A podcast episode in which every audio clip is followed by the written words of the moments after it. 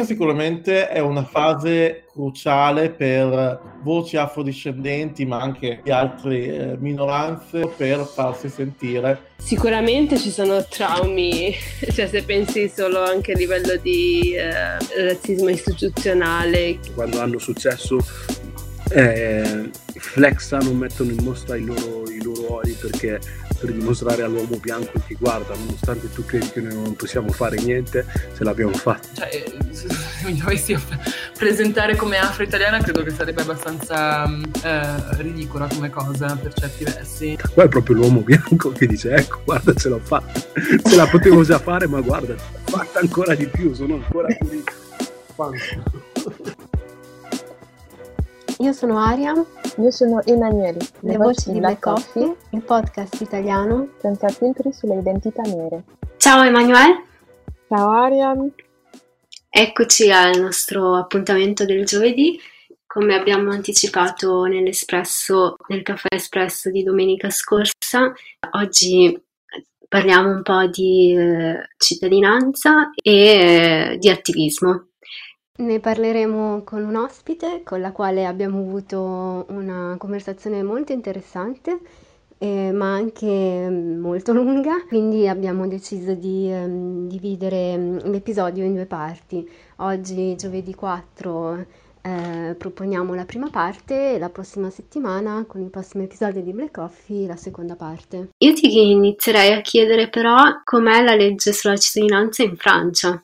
Allora, noi abbiamo lo sangu- sia lo ius sanguinis che lo ius soli, mm.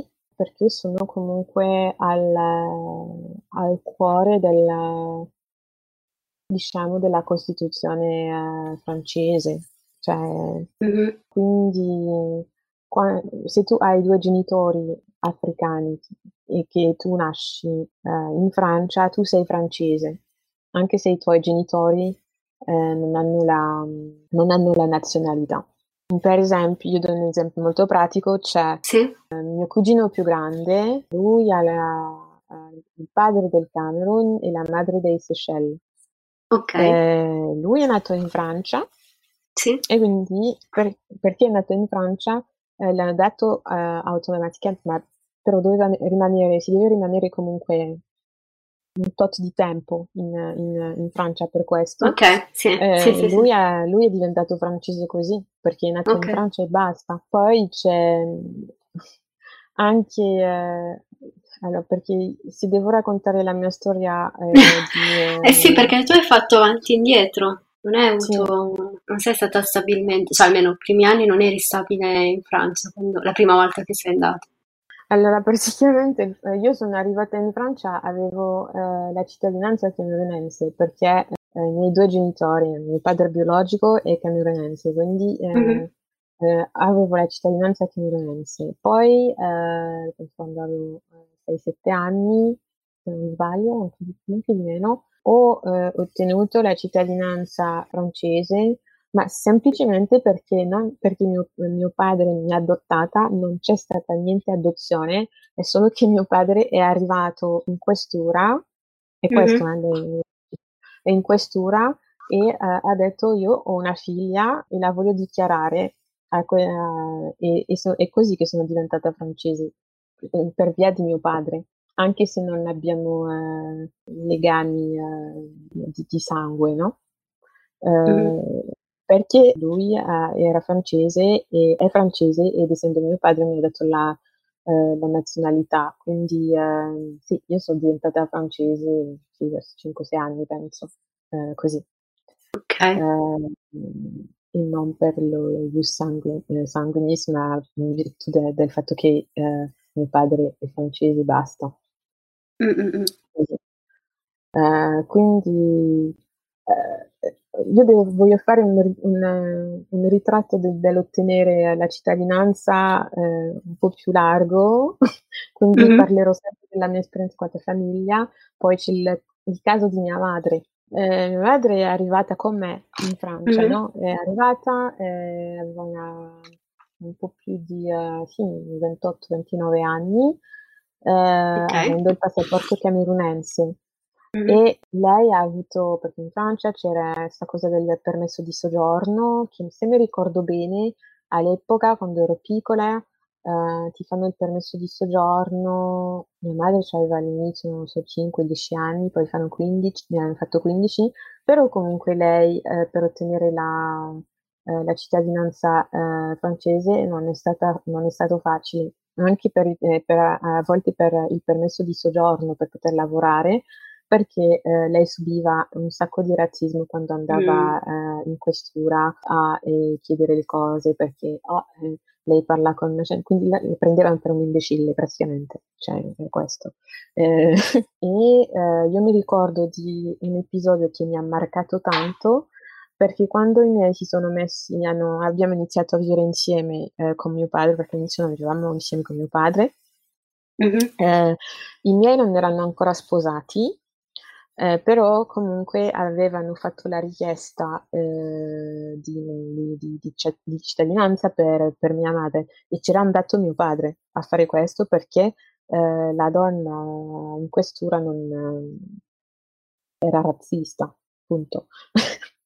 quindi eh, faceva delle difficoltà a mia mamma. Quindi quando mio padre ci è andato, lei ha fatto um, il necessario, però devi eh, contare che in Francia per vedere se delle, eh, delle persone non ottengono eh, la cittadinanza in modo illegale, tipo come se fosse una, un matrimonio in bianco, sì. ok? Anche se prima i miei non erano ancora sposati, io mi ricordo, eh, avevo sette anni, è venuto un poliziotto a casa nostra per vedere se la relazione dei, dei miei era vera. E questo mi è rimasto impresso tanto. Eh beh sì, a quell'età è scioccante, non hai idea di... Mi, mi, è, mi, è, rimasto tanto così in mente perché allora io sono cresciuta anche quando non avevo la nazionalità, perché comunque il Camerun, eh, quando ero lì, Uh, la presenza francese era molto forte, tanto che anche nella scuola camerunense in cui ci stavo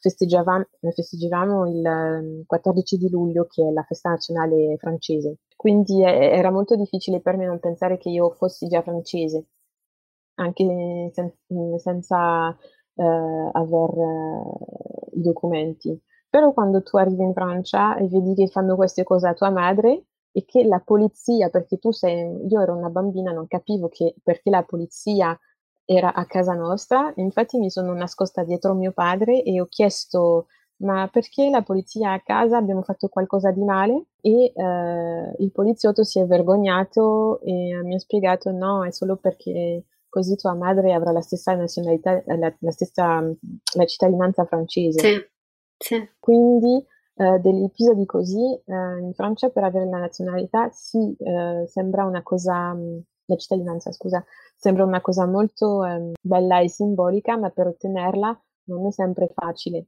E mm. penso che dopo mia madre ha, abbia avuto la, la, la cittadinanza eh, quando si è sposata con mio padre e che comunque hanno iniziato a... Sì, perché lei comunque ha fatto dopo un tot di anni in Francia, dopo dieci anni, mi ricordo. Sì, mia madre ha ottenuto la, la cittadinanza quando avevo magari dieci anni, perché erano sposati ormai. Ok, io invece ho eh, la cittadinanza italiana da quando sono bambina, intorno, sì, anche io intorno oh, 6-7 anni, credo. Comunque ero piccola e ero alle elementari sicuramente. Quindi non ho avuto, eh, beh, perché qui in Italia c'è ius sanguinis, quindi uh-huh. il figlio prende la cittadinanza dei genitori. Quindi se hai genitori stranieri eh, vivrai con il passaporto e con, scusami, il permesso di soggiorno fino al compimento del diciottesimo anno. Al tuo diciottesimo si apre una finestra di un anno in cui puoi richiedere la, la cittadinanza. Okay. E, sì, e, e però eh, devi, per chiedere la cittadinanza ci sono, diversi, eh, ci sono diverse condizioni, tra cui l'aver eh, passato 18 anni eh, consecutivamente in Italia. Infatti poi anche questo è un problema, però appunto che io non ho, non ho, non ho vissuto nessun tipo di problema legato alla cittadinanza, per fortuna, perché eh, appunto mio padre l'ha chiesta che io ero bambina, quindi non ho nessun Beh. tipo di... L'ha, l'ha chiesta per te o per lui? No, per lui. No, no, no, ah, per okay. lui. Mia mamma ha preso la cittadinanza eh, italiana tramite mio padre e ce l'ha data a tutti praticamente, e anche a me e mia sorella.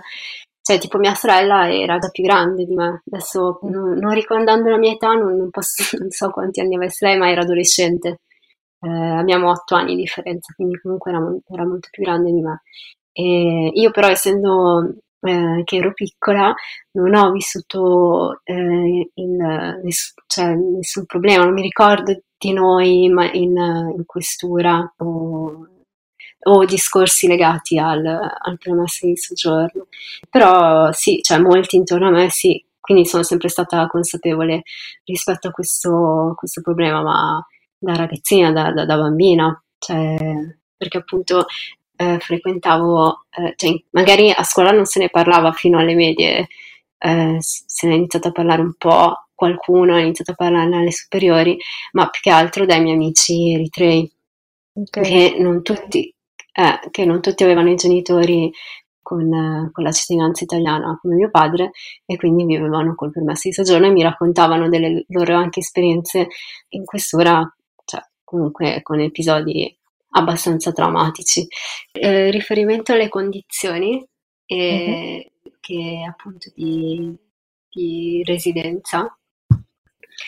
Eh, questo è, cioè, è un problema che secondo me molti sottovalutano perché in realtà è un, è un ostacolo che ha, in, ha incastrato un sacco di persone al diciottesimo che non poteva chiedere la cittadinanza, pur essendo nati qua, eh, ti faccio un caso, ti racconto un caso specifico di una mia compagna delle superiori, lei era filippina, cioè è filippina, e, di origini, e, e praticamente lei è nata in Italia. Poi da piccolina, adesso non mi ricordo quale fosse il motivo, mi ricordo che c'entrava eh, la nonna, però non mi ricordo se era una questione di salute o altro. Lei e la, la, la mia amica e la, con sua madre sono tornate nelle Filippine eh, che lei andava alle elementari, ok? Hanno fatto qualche anno, però non, non così tanti, non, non, troppi anni, perché comunque quando è tornata in Italia, eh, a Milano, eh, ha iniziato le, le medie qua. Uh-huh. Quindi comunque non si parla di più di, non sono stati più di 5 anni, perché comunque aveva già iniziato le elementari qui, se non mi ricordo male e al diciottesimo non ha potuto chiedere la cittadinanza. Wow. Non ha potuto chiedere la cittadinanza, sì. E, ma poi eh, i casi, cioè questo può sembrare un caso isolato, comunque che si, può, che si possono contare eh, su, su una mano, in realtà ce ne sono tanti e soprattutto un'altra cosa che volevo raccontarti, questo un po' più in generale, io quando ho fatto il documentario Appuntamento ai marinai e ho intervistato quella generazione lì, quindi gente che oggi ha intorno ai 40-45 anni. All'epoca molti de- dei nostri genitori vivevano nelle case occupate. Uh-huh. Eh, perché non, non, poteva, non potevano eh, o, o, perché non avevano il lavoro col contratto, quindi non gli davano l'affitto, o perché non gli davano appunto l'affitto, no? Cioè, e quindi ai eh, 18 anni queste persone, molte di queste persone che sono nate nelle case occupate e poi magari negli anni appunto si sono regolarizzati e hanno dato le case popolari o, o in altro modo comunque sono stabilizzate.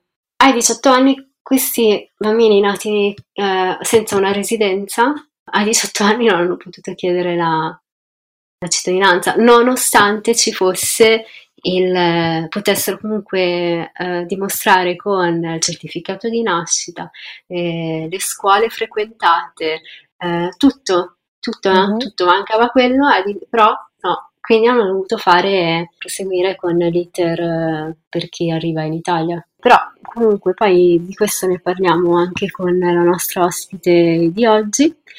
Uh, io mi sono dimenticata di dire una cosa sulla cittadinanza anche in Francia. Allora, mi sono dimenticata di precisare che comunque eh, per via delle ex colonie io avevo una collega eh, quando ho iniziato a lavorare che aveva un nonno che era del Senegal, eh, perché lei era tipo ma- madre della, Mauritania, padre del Senegal, e il mm. Senegal era, c'era una parte del Senegal, penso della parte di Saint-Louis, era un mm-hmm. protettorato, mm.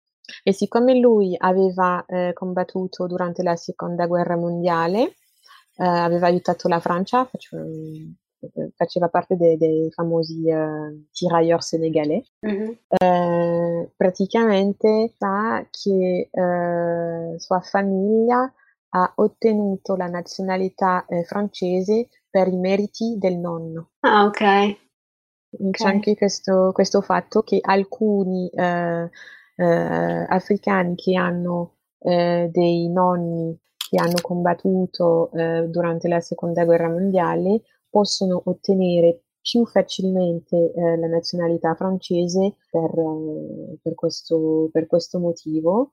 Ed è una cosa che esiste anche da tanto, non solo per, um, per quelli che, che, hanno combattuto dei, dei, dei, dei, soldati delle colonie, ma mi ricordo anche di um, chi aveva il bisnonno, anche che aveva fatto la prima guerra mondiale, il bisnonno italiano, che aveva ottenuto eh, la nazionalità, eh, la, la, cittadinanza francese dopo, eh, eh dopo il fine de, della, prima, dopo fine de, della prima guerra mondiale. Quindi è una cosa che ti dico è al cuore veramente del, della Repubblica francese, diciamo, no?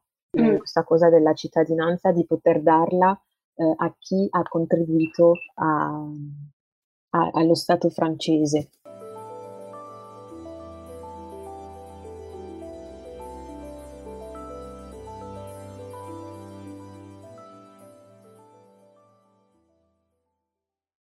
Allora, per fare il paragone con la legge sulla cittadinanza in Francia, in Francia esiste lo ius soli e lo ius eh, sanguinis, quindi perché questo fa parte della Costituzione, no? Mm-hmm. E, diciamo che è una cosa che è alla base delle fondamenta del, della Repubblica francese, però non significa che tutti siano uguali. è, è solo delle, un concetto molto bello che vabbè, è in applicazione perché tutti hanno il passaporto. Eh, una persona che nasce in, eh, in Francia di genitori eh, stranieri comunque eh, di, è francese ehm, eh, per legge, però eh, dopo nei fatti c'è sempre questa cosa di avere cittadini di seconda zona per come vengono eh, trattati per vari, eh, per vari, motivi. Però sì, questo in Francia almeno eh, um, l'abbiamo e secondo me conta tanto anche a um, farti sentire, anche se, ok, ci sono tanti problemi in Francia di... Uh, quando sei nero eh, hai tanti problemi, però comunque il fatto di avere sin dalla nascita la cittadinanza ti, fai, ti fa sentire parte eh, comunque di un, eh, un qualcosa rispetto a, all'Italia, no? Che comunque ti senti far parte di, uh, di un paese pur di, di, uh, di, avere dei problemi, ma mm-hmm. comunque è anche quello che ti spinge a, eh, quando vedi i problemi, a voler risolverli, perché tu sei parte del sistema tu puoi mm-hmm. votare, tu hai certi diritti perché tu hai la cittadinanza, quindi lo usi per eh, appunto eh, provare a migliorare eh, le tue condizioni di vita a seconda del, eh, delle tue condizioni, no? Questo certo. è la, il bello di avere um, la cittadinanza, il che in Italia però mi sembra una cosa difficile da fare perché ovviamente eh, se tu non hai la cittadinanza un sacco di cose non puoi pretendere ad averle o anche a combatterle, no? Mm-mm. Esatto. E adesso che finisco sul punto della cittadinanza, vabbè, specificamente in Francia, ne parleremo più in profondo con la nostra ospite che è Kwanza, che è un'attivista femminista e eh, che è politicamente coinvolta in diritti umani e sociali con eh, la sua associazione Questa è Roma. Ciao Quanza. Ciao ragazze, buongiorno. Ciao Quanza. Scusate. grazie per avermi invitato. Ma grazie a te. È importante che si parli ancora di questi temi, soprattutto della cittadinanza che purtroppo è, cadu- è caduta nel dimenticatoio, Mm. e però invece eh, ancora è una battaglia che ancora non abbiamo vinto. No, infatti, infatti ne, ne vogliamo parlare proprio con te perché eh, sei molto attiva su questo, su questo punto da diversi anni. Hai fondato un'associazione Queste Roma e vuoi raccontarci un po' le, le iniziative che portate avanti, com- come è nata e poi le, le iniziative che portate avanti e se, se vuoi anche raccontarci quali altre iniziative avete, quali progetti avete oltre al- alla sensibilizza- sensibilizzazione sulla, sulla riforma della cittadinanza e, e se insomma si è creata una rete anche con altre associazioni di, tra virgolette, seconde generazioni. Allora, pensando alla fondazione di Questo in Roma fa un po' ridere perché ehm, mi rendo conto a distanza di sette anni dalla fondazione, abbiamo appunto appena compiuto sette anni, ehm, che eh, siamo stati troppo ottimisti rispetto al panorama politico italiano. Infatti noi siamo nati nel 2013 quando eh, aveva appena, appena vinto il PD e il PD nel suo programma dei primi 100 giorni di governo aveva inserito anche l'approvazione della legge in materia di cittadinanza, ehm, appunto della riforma. Mm. E quindi noi già, eh, noi eravamo fiduciosi e già quindi ci preparavamo a eh, diciamo, preparare il terreno, scusate, scusate il gio- gioco di parole, il terreno eh, della società per eh, far capire appunto alla, alla società che eh, esistono italiani con, con la pelle nera, esistono italiani con gli capelli afro, esistono italiani con gli occhi a mandorla.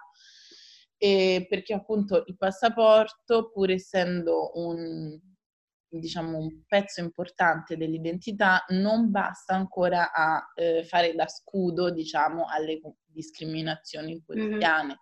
Quindi comunque a livello visivo, non corrispondendo al fenotipo italiano dell'immaginario collettivo, um, appunto non, non, ci permetteva comunque di, di vivere sereni. Quindi noi già preparavamo il terreno post riforma, eh, diciamo dando per scontato che la riforma si sarebbe fatta come il PD aveva pensato di fare.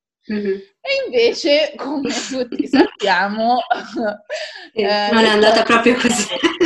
esatto, molto diversamente. E quindi ehm, noi all'inizio appunto eravamo nati da un gruppo diciamo di sette persone, tutti di origine straniera ma in modo diverso, quindi chi è stato adottato, chi ha un genitore italiano, uno straniero, chi ha entrambi i genitori stranieri, chi è nato in Italia, chi invece è venuto qui già adolescente, proprio, avevamo proprio una rosa completa di tutto ciò che seconda generazione significa in Italia. Mm-hmm. Ehm, e, e eh, appunto ci siamo uniti perché tutti venivamo da eh, esperienze in politica o in attivismo o in sindacati, ma a tutti noi mancava qualcosa. Quel qualcosa era, diciamo, un'unione e una, anche una dinamicità maggiore rispetto alle femministe che sono contro il femminismo e gli LGBT che si occupano solo di LGBT e i neri che si occupano solo di razzismo. Quindi noi cercavamo una, un ambiente, diciamo, più comune um, per uh, occuparci di tutte le battaglie, perché per noi la battaglia sociale è tutta. Non solo ci sono, cioè, ci può essere una persona nera che è allo stesso tempo anche gay, che è allo stesso tempo anche una donna e quindi intersezionalità, tutto quello che ehm, va a colpire queste determinate categorie, ma comunque in generale noi pensiamo che eh, non esista ehm, giustizia se non è giustizia per tutti. Quindi per noi è molto importante occuparci di tutte le tematiche, di tutte le minoranze, anche disabili, eccetera, per esempio, perché appunto non esiste giustizia se non c'è mm. giustizia per tutti. Quindi siamo nati con questi ideali e con questi principi e continuiamo appunto questo qui mi porta appunto a rispondere alla tua seconda domanda se collaboriamo con altre realtà assolutamente sì perché appunto è proprio eh, la nostra prerogativa rendere sempre la battaglia corale ed estesa a tutte le minoranze, quindi ci appoggiamo a vicenda. Di Mhm. recente infatti abbiamo anche collaborato col Circolo Mario Mieli, eh, che è un circolo di cultura omosessuale a Roma. Abbiamo fatto un evento bellissimo, hanno presentato il film Rafiki, che è un film girato in Kenya, e eh, parla di due ragazze lesbiche appunto che vivono la loro storia d'amore, conflittuale, eccetera. E appunto abbiamo, ehm, è stato molto bello perché c'è stata proprio questa unione delle forze. Eh, loro appunto dal punto di vista del razzismo non sono appunto preparati perché comunque Mm. sono quasi tutti bianchi e uomini in questo circolo. Um, e, e quindi ci, ci siamo un po' scambiati, diciamo, le, le esperienze ed è stato molto arricchente e tra l'altro eh, ha dato luogo a altri eventi, altre collaborazioni, insomma è molto molto positivo. E come dicevo appunto, sette anni fa noi facevamo questi eventi, noi siamo diciamo una realtà giovane, Mhm. Ehm, e quindi abbiamo anche adottato dei metodi più giovani, quindi per esempio il flash mob, eh, il sit-in, la campagna flash fotografica o la campagna hashtag, cioè tutti diciamo nuovi modi di protesta e di campagna ehm, che appartengono ai tempi moderni. E, come anche appunto valorizzare la cultura e la musica che secondo noi è il mezzo migliore per eh, favorire l'incontro tra persone Mhm. diverse, con background diversi, ma anche costruire una società migliore, cioè una società fondata sulla cultura, che tra l'altro è anche una cosa importante in Italia, che penso Sì. sia uno dei paesi con una cultura più ricca al mondo. E quindi eh, per questo anche questa è Roma, cioè noi vogliamo ricreare in parte la Roma dell'impero romano, dove c'era di tutto, eh, c'era di tutto in termini di popoli, in termini di Mhm. eh, classi sociali, in termini di appunto attività, ovviamente senza tutta l'efferatezza dell'impero romano, non come intendete, però appunto questa idea un po' romantica della Roma aperta, eh, vogliamo appunto ricrearla, da qui il, il nome dell'associazione. E quindi appunto ehm, strada facendo ci siamo resi conto che la cittadinanza, la riforma della cittadinanza eh, diventava una roba più inverosimile di quello che noi ci aspettavamo. Mm, mm, mm. E quindi nel 2015, quando è stata approvata alla Camera, ehm, dopo poi ulteriori cambi di maggioranza, eccetera, ehm, ci siamo resi conto che era il momento di, fare un passo indietro rispetto al nostro ottimismo e mh, diciamo buttarci a capofitto nella campagna per la riforma perché doveva passare, cioè non c'era non c'erano scuse. Quindi ci siamo messi lì anche con altre realtà, ovviamente, che nel frattempo si erano create sempre per lo stesso motivo. E eh, abbiamo cercato con tutte le nostre forze, organizzando manifestazioni, incontrando partiti, incontrando esponenti di diversi partiti. Siamo andati anche in Senato il giorno che eh, stavano discutendo la legge, abbiamo incontrato la relatrice Lumor, Beh, abbiamo fatto veramente di tutto. E purtroppo, ancora una volta, il nostro caro partito, ma non è solo il PD in realtà ovviamente, però diciamo il PD si era preso eh, proprio la... mh, aveva fatto finta di prendersi Sì. la cosa proprio a cuore, no? Sì, E quindi sì, ovviamente, cioè, eh, il maggiore responsabile è il PD. Dopodiché Sì. ovviamente il problema è anche la mancanza di volontà politica da parte di tutti i partiti, ma Mm. di ma neanche di coraggio, ti dico. Perché questo? Perché ehm, cioè non, ha, non, non è una questione di coraggio da, da come la, la riforma era stata presentata.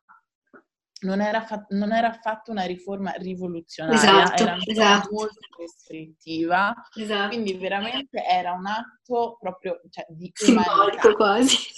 era un atto di umanità, non era un atto rivoluzionario della serie wow, l'Italia diventa il paese più aperto al mondo. Assolutamente. E, mm, che poi non ci sarebbe anche niente di male, ma questo poi è una. Comunque, ehm, No, comunque appunto, eh, poi purtroppo appunto abbiamo avuto questa, questo, questo tradimento e, e, niente, noi ovviamente continuiamo le nostre attività, continuiamo a cercare di parlarne il più possibile e in questo momento appunto proprio per la nostra per i nostri sette anni, non potendo festeggiare come facciamo di solito, facciamo una serata in un ristorante multietnico. Um, quest'anno abbiamo deciso di far fronte alla, alla pandemia che ha creato diversi problemi mm-hmm. e questi problemi sono anche eh, psichi- psichiatrici. Sì. E quindi abbiamo deciso di organizzare una raccolta fondi per l'associazione Itaca a Roma che si occupa da anni di fornire eh, riabilitazione psichiatrica a tutte le persone a titolo gratuito. E quindi appunto abbiamo pensato che nonostante appunto varie iniziative, la spesa sospesa, ci, ci siamo resi conto che diciamo il lato psicologico è stato me- preso un po' meno in considerazione no? da, dai volontari e quindi abbiamo voluto diciamo dare risalto a quest'altra componente importante della certo. società che appunto già ci sono persone che comunque soffrono di disturbi psichiatrici, immaginiamoci dopo una pandemia, dopo un no, pesante, saranno molti di più e quindi abbiamo deciso così. Quindi se volete donare potete andare sulla nostra pagina, questa è Roma, tutto attaccato su Facebook, oppure sul nostro sito questaeroma.org, oppure questa è Roma su Instagram. Mi raccomando sempre tutto attaccato e trovate tutte le informazioni sulla, sulla raccolta e l'IBAN a cui donare e potrete anche ricevere dei bellissimi segnalibri decorati a mano. Ho visto, ho visto, sì, sono belli, sì. Sì, sì, sì, sì. Però una domanda che mi sono sempre un po' chiesta era mm, in riferimento al, a chi si oppone a, a questa, questa al, allo Iussoli, no? alla riforma della cittadinanza, eh, che, è, che comunque la, la, legge attuale appunto ostacola il percorso di molti eh, nuove generazioni, mettiamola così. E, ehm, però io non ho mai sentito delle motivazioni concrete rispetto, cioè le, le uniche che, che, sono, che, ho sentito sono la paura di, di, essere invasi da mamme incinte da tutto il mondo eh, che vengono qui a partorire, o, oppure il discorso che una volta che eh, le seconde generazioni otterranno la cittadinanza o comunque semplificare il percorso per ottenere la cittadinanza in italiana vorrà dire che mh, poi aumenteranno i voti al PD o in generale alla sinistra, che sono affermazioni comunque ridicole e, e non puoi prendere seriamente. Cioè, io mi sento spesso imbarazzata a rispondere a delle affermazioni del genere, mi piacerebbe però invece avere un, un discorso costruttivo intorno, intorno, a questo dibattito, ma ehm, eh, ci sono, secondo te ci sono, cioè a te è mai capitato di discutere con chi è contro la riforma e, e quali, sono stati, quali sono state le argomentazioni? Sì, assolutamente, purtroppo. E, okay. um, appunto durante la nostra campagna, soprattutto col gruppo Italiani senza cittadinanza nel 2016, quando cercavamo di far passare la legge al Senato, visto che già era passata alla Camera, eravamo a un passo dalla promulgazione. E abbiamo iniziato a insistere molto molto e abbiamo anche cercato di incontrare appunto i mhmm, rappresentanti dei partiti di destra che eh, sono di solito appunto contro, però sì, alla fine le motivazioni mhmm, sono abbastanza ridicole perché di fatto appunto la, la, legge proposta era all'acqua di rose, cioè non è assolutamente quello che noi vorremmo ideali, idealmente. E, e, quindi appunto non c'è neanche modo di contrastarla in modo tra virgolette efficace perché comunque ehm, in Brasile per esempio dove sono adesso eh, esiste lo Ius Soli da sempre e come in quasi tutto il resto delle Americhe, per ovvi motivi che rimandano alla colonizzazione di queste terre. E quindi appunto quando i coloni sono arrivati nelle Americhe non potevano uh, dire no, qui si diventa cittadini solo per sangue perché non si andavano a mettere con gli indigeni, no? Per avere la cittadinanza. E quindi lì hanno istituito furbetti lo Jussoli, cioè chi arriva qui, conquista questa terra, diventa cittadino. E per tutelare appunto la, la loro legittimità a stare su questo suolo rubato. E invece in Europa, che invece il vecchio mondo è esattamente il contrario, devono preservare il, diciamo, la popolazione uh, biologica uh, e quindi hanno cercato appunto uh, di fare in questo modo con lo ius sanguinis. Quindi fino adesso l'Italia concede la cittadinanza a persone il cui bis, tris, nonno era italiano.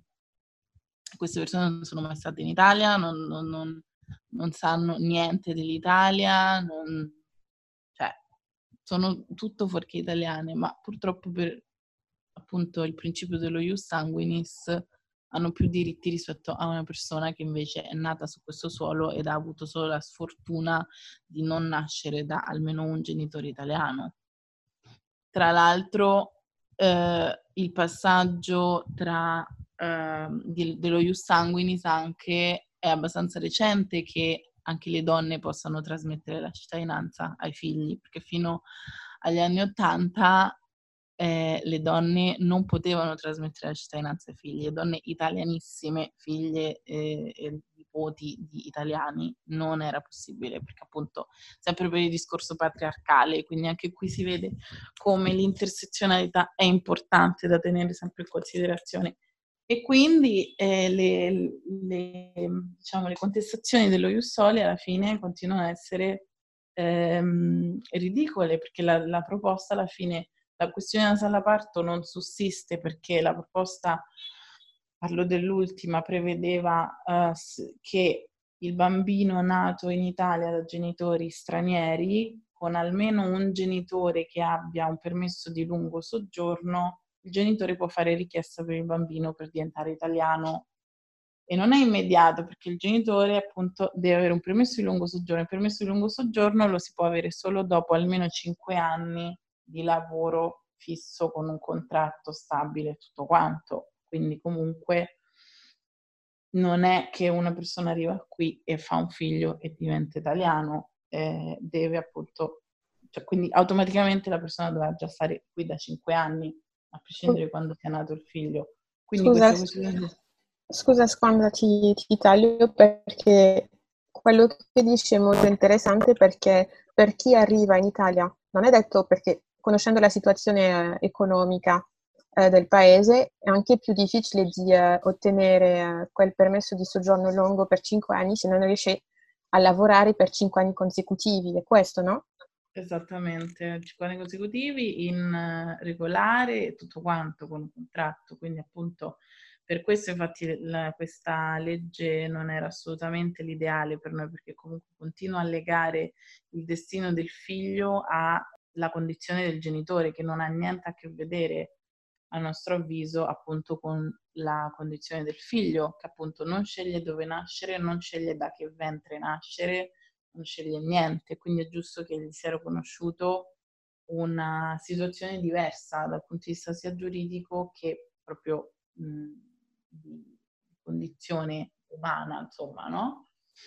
E, però appunto questo era il problema appunto dell'Italia, come molte cose, è il, che si gioca sui polarismi e sugli slogan e quindi la persona neanche si va a leggere la proposta di legge e inizia a sparare cavolate come appunto questa questione della sala parto. Un'altra questione molto molto delicata è la questione della bastardizzazione della cosiddetta razza pura italiana, che non esiste, lo sappiamo benissimo, è un mito che non si sa a dove risale, perché veramente gli italiani sono stati il porto aperto di tutta Europa fin dall'inizio proprio del, della storia italiana. Quindi non esiste un fenotipo tipico italiano, però purtroppo eh, possiamo dire che c'è un elemento comune che è comunque la bianchezza in linea di massima gli italiani sono bianchi, contratti europei, occidentali, caucasici, come li vogliamo definire, e questo è nell'immaginario collettivo l'italiano medio. Quindi questo, una... Scusa, sì. per questo allora è vero lì la, la, la storia del, di come si percepiscono gli italiani e tu hai accennato che comunque l'Italia è stato il porto dell'Europa, ma io direi anche un po' della, della, del Nord Africa, nel senso tempo dei Romani, eh, sono andato fino in Egitto, quindi eh, delle cose ci sono, anche secondo, ai tempi delle crociate. Assolutamente, è sempre stato appunto una, un continuo via vai di persone di tutte le origini. E il problema è che appunto cioè, si è costruito questo mito probabilmente risalente al fascismo. Questo mito del bianco, della razza bianca italiana e da lì, visto che purtroppo non abbiamo mai affrontato anche la questione del fascismo e delle leggi razziali in modo uh, onesto e in modo chiaro, perché appunto nessuno a scuola, io sfido, ma nessuno a scuola ha parlato seriamente di Mussolini. Tutto quello che veniva detto di Mussolini era che seguiva Hitler e che il suo errore è stato andare dietro a Hitler, ma Mussolini ha fatto delle cose anche più atroci di Hitler in Libia, di cui nessuno parla.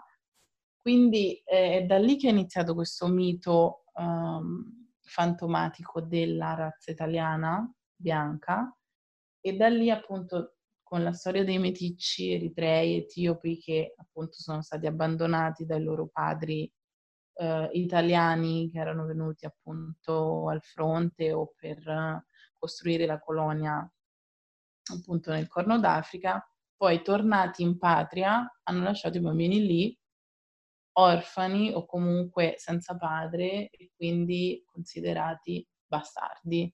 E da lì anche comunque è iniziato a essere um, ancora di più eh, enfatizzata questa questione dell'italiano bianco, della razza italiana bianca. E ancora c'è questo mito quando appunto andiamo a parlare dello Soli, perché appunto il timore è che improvvisamente l'Italia non sia più una terra di, di, di bianchi, ma che sia una terra, che ne so, di neri, di meticci, di asiatici, o comunque appunto che si perda in qualche modo la cultura, la fantomatica essenza italiana che nessuno però poi sa mai definire.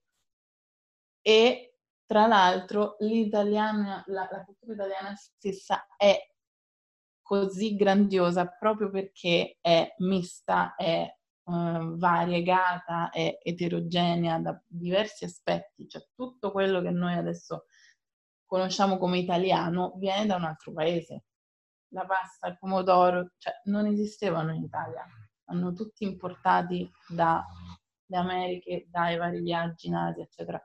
Quindi questa, questa miopia culturale alla fine è quello che appunto va a creare anche questo problema con lo Jussoli, quindi c'è questo mito, e però non, è, non, non arrivano neanche a capire che, innanzitutto, a mio avviso, gli oriundi, cioè quelli che prendono la cittadinanza da trisavoli espatriati eh, decine di anni fa, non sono loro che, tra virgolette, minano di più alla perdita della cultura italiana, perché appunto non conoscono niente, però comunque hanno la cittadinanza, possono votare, possono avere voce in capitolo su tutto ciò che eh, compone il panorama politico italiano mentre anche per esempio dal punto di vista della razza, comunque appunto le persone meticce come me, figlia di italiano con straniero, comunque vanno a modificare il fenotipo italiano, quindi mh, non sussiste proprio, però appunto c'è questa miopia che non, non si vuole affrontare in Italia, non si può parlare di razza, non si può parlare di razzializzazione, non si può parlare di razzismo sistematico, perché no, quelle cose sono tutte, appartengono agli Stati Uniti. Noi siamo italiani, brava gente e quindi noi accogliamo tutti, siamo buoni con tutti, basta che rispettate le nostre leggi. Sì, infatti questa è una riflessione che abbiamo avuto, che stiamo avendo spesso nelle nostre, eh, nelle nostre chiacchierate con i nostri ospiti, ovvero alla fine si, ri, si, ritorna sempre al discorso appunto italiani brava gente e l'Italia che non ha il coraggio di, eh, di affrontare eh, il, il, suo passato, forse anche perché ehm, in parte per, eh, appunto, mm, perché non si vuole ricordare eh, quello che è stato fatto durante il fascismo, Mussolini, eccetera, quello, di, quello che dicevi tu. Eh, in parte anche perché non si ha il coraggio di, eh, di, di ricordare che che il razzismo in Italia non nasce dal fascismo, ha una storia più, più, antica e il colonialismo non è, non è, iniziato, i coloni in Eritrea non ci sono arrivati col fascismo, ci sono arrivati prima. E quindi anche quei pochi che hanno il coraggio di affrontare l'argomento onestamente, però alla fine si limitano a, ad attribuire le responsabilità delle violenze, delle discriminazioni, della segregazione, ad esempio in Eritrea, a, al fascismo perché è più facile no? eh, ti, eh, prendere le distanze da un qualcosa che eh, riconosci come ehm, qualcosa di eh, negativo e invece appunto approfondire su quello che veniva fatto anche prima, come venivano trattati eh, le popolazioni locali, eh, ammetterebbe che forse qualcosa di sbagliato è, è intrinseco un po' nella cultura, nelle culture bianche poi, no? E... Voglio... Scusa. Sì, sì, di... No, ma io voglio aggiungere qualcosa al riguardo perché ho anche l'impressione che eh, non, non è, un, è, una questione di coraggio, ma è una questione anche che ci hanno lavorato dopo guerra a eh, eliminare, a, a, a, creare questo mito eh, dell'italiano ehm, eh, brava gente, tipo era un'operazione marketing praticamente. Ehm, che hanno fatto tramite varie cose, eh, dal cinema alla moda, per esempio, perché eh, loro erano consapevoli che avevano fatto eh, la scelta sbagliata e eh, che eh, le conseguenze erano che se non lavoravano sulla loro immagine, non, ehm, economicamente il paese sarebbe andato sotto. sicuramente quello che hai detto tu Emanuele è più che vero sicuramente molto interessante e, e magari poi troviamo un modo anche per approfondire questo, questo aspetto. Mentre questa era la prima parte dell'episodio eh, dedicato a cittadinanza e attivismo con, um, con Kwanzaa e il prossimo giovedì eh, pubblicheremo la seconda parte. Grazie per aver ascoltato questo episodio di Black Coffee. Vi ricordiamo che tutti gli episodi li potete trovare su Podbean, Spotify e tutte le piattaforme in cui ascoltate i vostri podcast preferiti. Ci trovate anche su Instagram come blackcoffee-pdc dove potrete seguire i contenuti che vi proponiamo ogni settimana, ma soprattutto dove ci potete mandare i vostri pensieri, commenti e storie che volete condividere. O se preferite potrete contattarci via mail all'indirizzo blackcoffeepdc.gmail.com e vi aspettiamo per il prossimo caffè.